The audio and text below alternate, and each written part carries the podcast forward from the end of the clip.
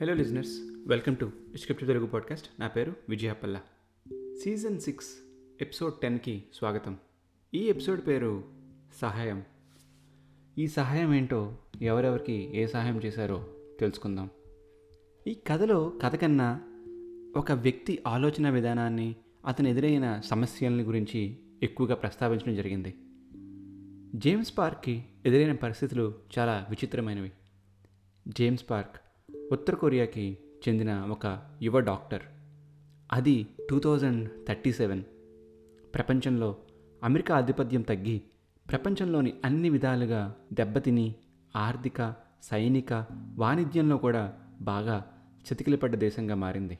క్రమక్రమంగా అమెరికా అంటే ఒక టూరిస్ట్ ప్లేస్గానే తయారైంది. Two thousand ten two thousand ట్వంటీలో ఉన్నంత గిరాకీ అమెరికాకి ఇప్పుడు లేదు. వారి సైన్యం కూడా బలహీనమైనదని అన్ని దేశాలు ఒప్పుకున్నాయి.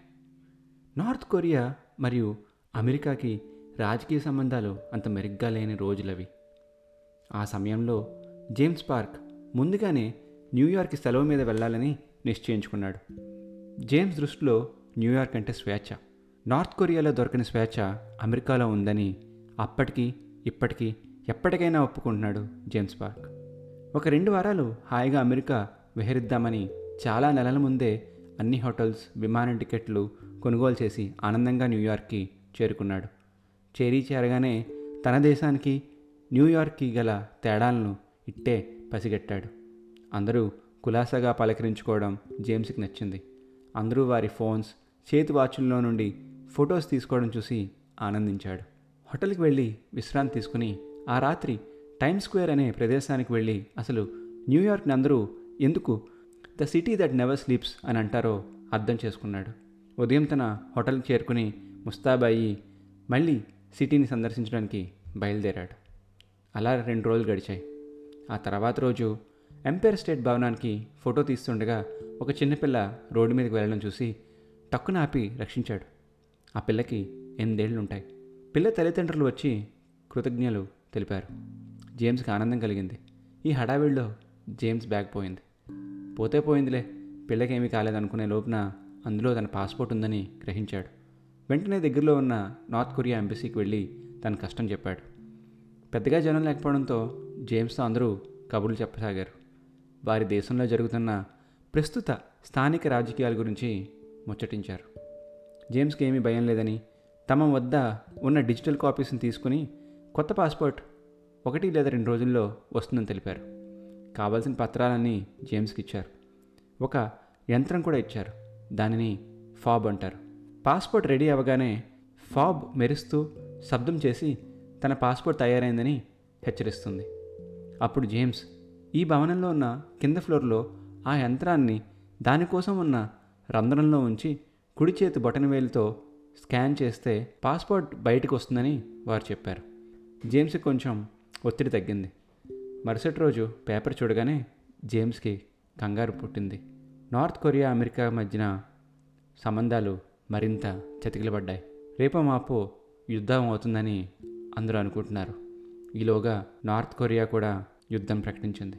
రోడ్లపై జనం పెద్దగా లేరు. టీవీని క్షుణ్ణంగా చూశాడు.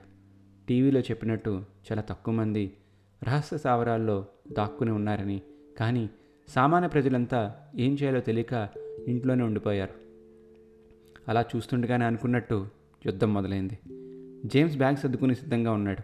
ఎత్తున్న భవనాలే శత్రువుల మొదటి లక్ష్యమని టీవీలో పదే పదే చెప్పసాగారు. జేమ్స్కి శత్రువులు ఎవరో అర్థం కాలేదు. తన దేశాన్ని శత్రువులు అనడం తనకి ఇబ్బందిగా మారింది.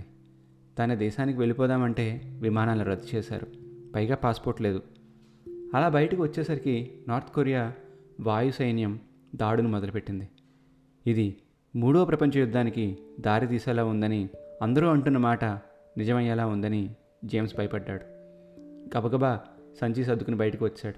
జనమంతా తండోపతండాలుగా వీధుల్లో తిరుగుతున్నారు. అమెరికా సైనికులు రోడ్లపై జనంకి దారి చూపిస్తున్నారు. అలా గడిచిన కొన్ని గంటలకి న్యూయార్క్ ఊరు శివారిలో తొలి బాంబు తాకింది. జేమ్స్ పరిగెత్తి ఒక నిర్మానుష్యమైన ప్రదేశానికి చేరుకున్నాడు. అక్కడ కాసేపు సేద తీర్చుకోగా జెట్ ప్లేన్స్ నుండి కొరియా సైన్యం దిగడం చూశాడు. వేలల్లో కొద్ది సైన్యం దిగడం చూసి తమ దేశం వారే అని ఆనందించాలో పోరాటం కోసం వస్తున్న వీరులని పొగడాలో తాను ఇలాంటి పరిస్థితిలో ఉన్నందుకు ఏడవాలో అర్థం కాక కనురెప్ప వేయకుండా అలానే ఉండిపోయాడు. ఈ లోపల ఒక చిన్నపిల్ల ఏడుపు వినిపించింది. తాను కూర్చున్న కట్టు వెనుక ఉన్న తలుపుకి అవతల వైపు ఎవరో ఏడుస్తున్నట్టు వినిపించింది. నెమ్మదిగా తలుపు తోసుకుని లోపలికి వెళ్ళగా వెనుక నుండి ఎవరో తననెవరో పట్టుకున్నట్టు అనిపించి తిరిగి చూసేసరికి తను రెండు రోజుల కిందట కాపాడిన పాప ఉంది. జేమ్స్కి ఆ పాప తప్పిపోయిందని తెలుసుకుని ఓదార్చడానికి ప్రయత్నించాడు. ఈలోగా కొరియా సైనికులు ఒక్కో ఇంటిని తనిఖీ చేసుకుంటూ వస్తున్నారు. అది గ్రహించి వేరే ఇంటికి కదిలారు జేమ్స్ అండ్ పాప. అలా సరిగ్గా మూడిల్లులు దాటేసరికి సైనికులు జేమ్స్ని చూసేశారు. సైనికుల అధికారి జేమ్స్ మాటలు బట్టి జేమ్స్ది కూడా నార్త్ కొరియా అని అర్థమైంది. జేమ్స్ని అమెరికా సైన్యం ఎక్కడున్నారని అడిగాడు. జేమ్స్ తనకేమీ తెలియదని కంగారులో ఈ మూల ఉన్న ప్రదేశానికి వచ్చాడని చెప్పాడు. అయినా వారు ఎవరూ నమ్మలేదు. ఆ పాప అమెరికన్ అవ్వడంతో జేమ్స్ మీద అనుమానం కలిగింది. పాప చక్కగా ఆంగ్లంలో సమాధానం చెప్పడంతో అసలు జేమ్స్ కొరియావాడా లేక అమెరికా పౌరుడా అని అనుమానం కలిగి పాస్పోర్ట్ అడిగారు. జేమ్స్ వెంటనే అది పోయిందని చెప్పడంతో అబద్ధం చెప్తున్నాడని వాళ్ళలో వాళ్ళు అనుకుంటున్నారు. జేమ్స్ దగ్గర ఉన్న ఎంబసీ కాగితాలు చూపించాడు. అయినా కొంతమందికి నమ్మకం కల్పించలేకపోయాడు. ఆ పాపని తమకిచ్చి వెళ్ళిపోమని జేమ్స్కి చెప్పారు. జేమ్స్ ఏదేమైనా కానీ పాపని వదలనని మొండిగా చెప్పాడు. అయితే అమెరికా సైన్యం ఎంత దూరంలో ఉన్నారో చెప్తే వెళ్ళిపోవచ్చు అని చెప్పడంతో వాళ్ళకి ఎక్కువ సమయం పట్టే దారి చెప్పాడు. అలా చెప్పడం వల్ల తాను యుద్ధాన్ని ఆపడం లేదు కానీ కొంచెం సేపు వాయిదా వేశాడు. మరి జేమ్స్ సొంత వారికి సహాయం చేయలేదు కానీ హాని కూడా చేయలేదు. ప్రజలకు ఇబ్బంది నష్టం కలగకుండా ఉండేలా జేమ్స్ ఆలోచించాడు. ఒక సైనికుడు వెనక్కి తిరిగి ఒకటి గుర్తుపెట్టుకో ఆఫీసర్ మార్క్స్ లీ చాలా క్రూరమైన వ్యక్తి. అతను మొదట తూటా కాల్చి ఆ తర్వాతే మాట్లాడతాడు. అతని కంటపడకు.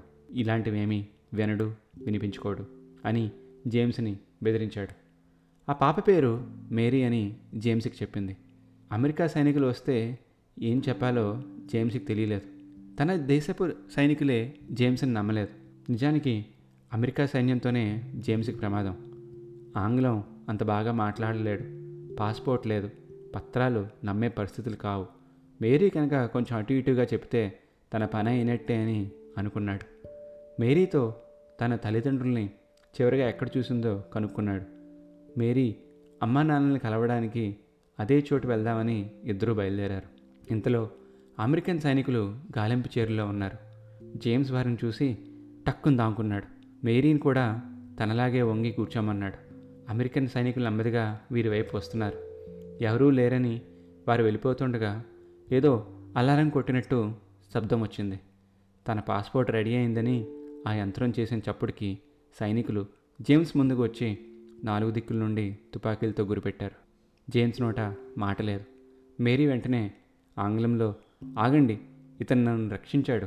చాలా మంచివాడు. ఏమీ చేయవద్దని చాలా జాలిగా చెప్పింది. అమెరికా సైనికులు జేమ్స్ని ప్రశ్నించారు. ఎవరు నువ్వు? ఎందుకు వచ్చావు? ఐడెంటిటీ ఏది? అని పలుమార్లు అడిగారు. జేమ్స్ తన కథంతా చెప్పాడు. డాక్టర్ అని చెప్పగానే తమ తోటి సైనికు గాయమైందని కట్టు కట్టమని చెప్పారు. జేమ్స్ వెంటనే లేచి ఎవరికి? ఎక్కడా? అని అడిగి కట్టు కట్టి సహాయం చేశాడు. జేమ్స్ అమెరికా సైనికుల్ని నమ్మించాడు. వారు జేమ్స్ని తమతో రమ్మని చెప్పారు. జేమ్స్ వారితో తప్పకుండా వచ్చేవాడిని కానీ మేరీ నాతో లేకపోయి ఉంటే మీతోనే వచ్చేవాడిని నా మూలంగా ఆమెని ఆపదలో పెట్టలేను. ఆమె తల్లిదండ్రులు కలవడానికి వెళ్తున్నాం అని చెప్పాడు. అమెరికా సైనికులు జేమ్స్ మేరీని చాలా అప్రమత్తంగా ఉండాలని హెచ్చరించారు. జేమ్స్ కాస్త ఊపిరి పీల్చుకుని పాస్పోర్ట్ తీసుకోవడానికి బయలుదేరాడు. ఆఫీస్ మూసేశారు. పాస్పోర్ట్ ఆ యంత్రం నుండి తీసుకోవచ్చని గుర్తు చేసుకున్నాడు. అటు ఇటు చూసుకుంటూ జాగ్రత్తగా ఎంబసీకి చేరుకుని తన బొటనవేలు ముద్ర పెట్టి ఫాబ్ని ఆ యంత్రంలో పెడితే తన పాస్పోర్ట్ బయటికి వచ్చింది తన ముఖంలో చిరునవ్వుని మేరీ పసిగట్టింది. ఆ భవనం నుండి బయటికి రాగానే ఒక అమెరికా సైనికుడు పక్కకు పడి ఉన్నాడు. అది చూసిన జేమ్స్ వాడిని పరిశీలించి ప్రథమ చికిత్స చేసి మేరీ అమ్మా నాన్నల్ని వెతకడానికి బయలుదేరారు. అలా కాసేపు అందరి కళ్ళు గప్పి నడవగా జేమ్స్కి ముందు కలిసిన కొరియా సైన్యంలో ఒకడు ఎదురుపడి పాస్పోర్ట్ సిద్ధంగా ఉంటే తమ హెలికాప్టర్ తమ దేశానికి తీసుకువెళ్ళవచ్చు. ఇంకో గంటలో వేరే జనంతో బయలుదేరుతున్నామని చెప్పాడు. జేమ్స్కి మేరీని ఇటువంటి పరిస్థితుల్లో వదిలి వెళ్ళడం ఇష్టం లేక తన పాస్పోర్ట్ ఇంకా రాలేదని అబద్ధం చెప్పాడు. అక్కడ నుండి మరలా అతి భీకరమైన యుద్ధం జరుగుతున్న చోటు దగ్గరికి నడుస్తున్నారు. ఒక పక్క జనాల హోరు మరో పక్క బుల్లెట్ల జోరు. అక్కడ కొరియా సైనికులు గాయాలతో కూర్చుండగా జేమ్స్ వారికి సహాయం చేస్తుండగా మేరీ అదృశ్యమైంది. వెంటనే మేరీ కోసం వెతుకుతూ ఉండగా మేరీ అరుపులు వినిపించి పక్క వీధికి వెళ్ళి చూసేసరికి మేరీ అమ్మా నాన్న అమ్మా నాన్న అంటూ అరుస్తోంది. జేమ్స్ మేరీని ఆరాతీయగా ఆమె తల్లిదండ్రులను చూసిందని చెప్పడంతో జేమ్స్ ఆమెని వెంటనే ఎత్తుకుని పరుగులు తీశాడు. ఇంతలో ప్రజలెవరూ తిరగకూడని ప్రాంతంలోకి జేమ్స్ మేరీ నెమ్మదిగా నడుస్తున్నారు. ఎవరో మేరీని పిలుస్తున్నట్టు అనిపించి వెనక్కి తిరిగేసరికి అక్కడ మేరీ తల్లిదండ్రులు ఉన్నారు. వెంటనే మేరీ వారి అమ్మా నాన్న దగ్గరికి పరిగెత్తి వెళ్ళింది. జేమ్స్ వారిని చూడకపోవడంతో మేరీ ఆగు అని అరిచేసరికి ఆ సందులో కాలకృత్యాల కోసం ఒక కొరియన్ ఆఫీసర్ ఉన్నాడు. జేమ్స్ ఒంటరిగా ఉన్నాడు. మేరీ ఆమె తల్లిదండ్రులకి చేరుకుంది. వారంతా పక్కనే ఉన్న భవనంలో దాంకుని చూస్తున్నారు. నార్త్ కొరియా ఆఫీసర్కి ఏదో ఒకటి చెప్పి ఇక్కడి నుండి బయటపడదామని జేమ్స్ తన పాస్పోర్ట్ పత్రాలు తీసి ఏదో చెప్తుండగా ఆఫీసర్ జేమ్స్ మెడను వెనక్కి లాగి ముఖం ఆకాశానికి ఎదురుగా నిలిచి తుపాకీ నుదుటి మీద పెట్టి నీ ప్రాణం కాపాడుకోవాలంటే మిగిలిన జనం ఎక్కడున్నారో అతి తక్కువ మాటల్లో చెప్పు అని అన్నాడు.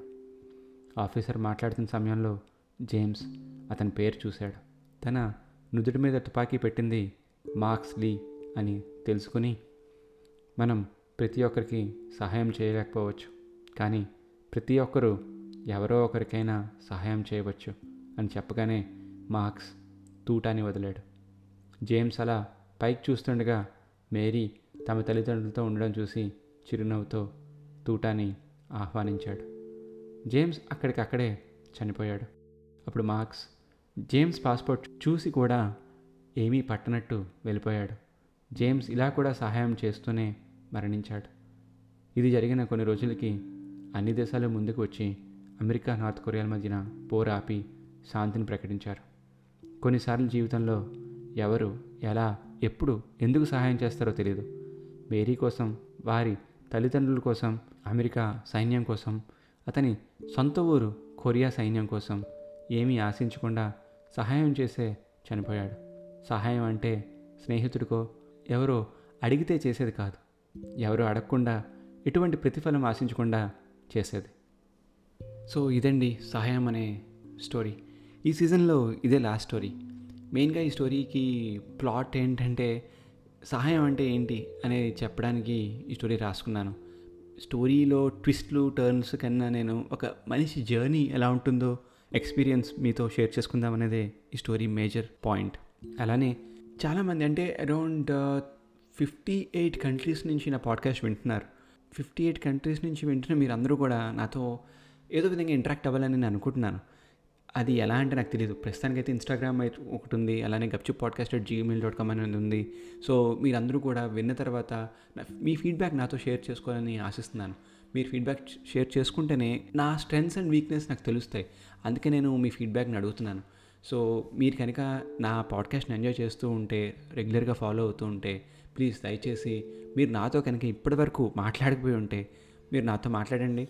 నాతో మీరు ఇన్స్టాగ్రామ్లో చాట్ చేయండి. మనం ఈ పాడ్కాస్ట్ని ఇంకా బాగా ఎలా చేయాలో చూద్దాం. అలానే ఆల్రెడీ చాట్ చేస్తున్న వాళ్ళందరికీ కూడా చాలా చాలా థ్యాంక్స్ మీరు పాడ్కాస్ట్ వినేసి కామ్గా ఉండొచ్చు. అలా చాలామంది చేస్తున్నారు.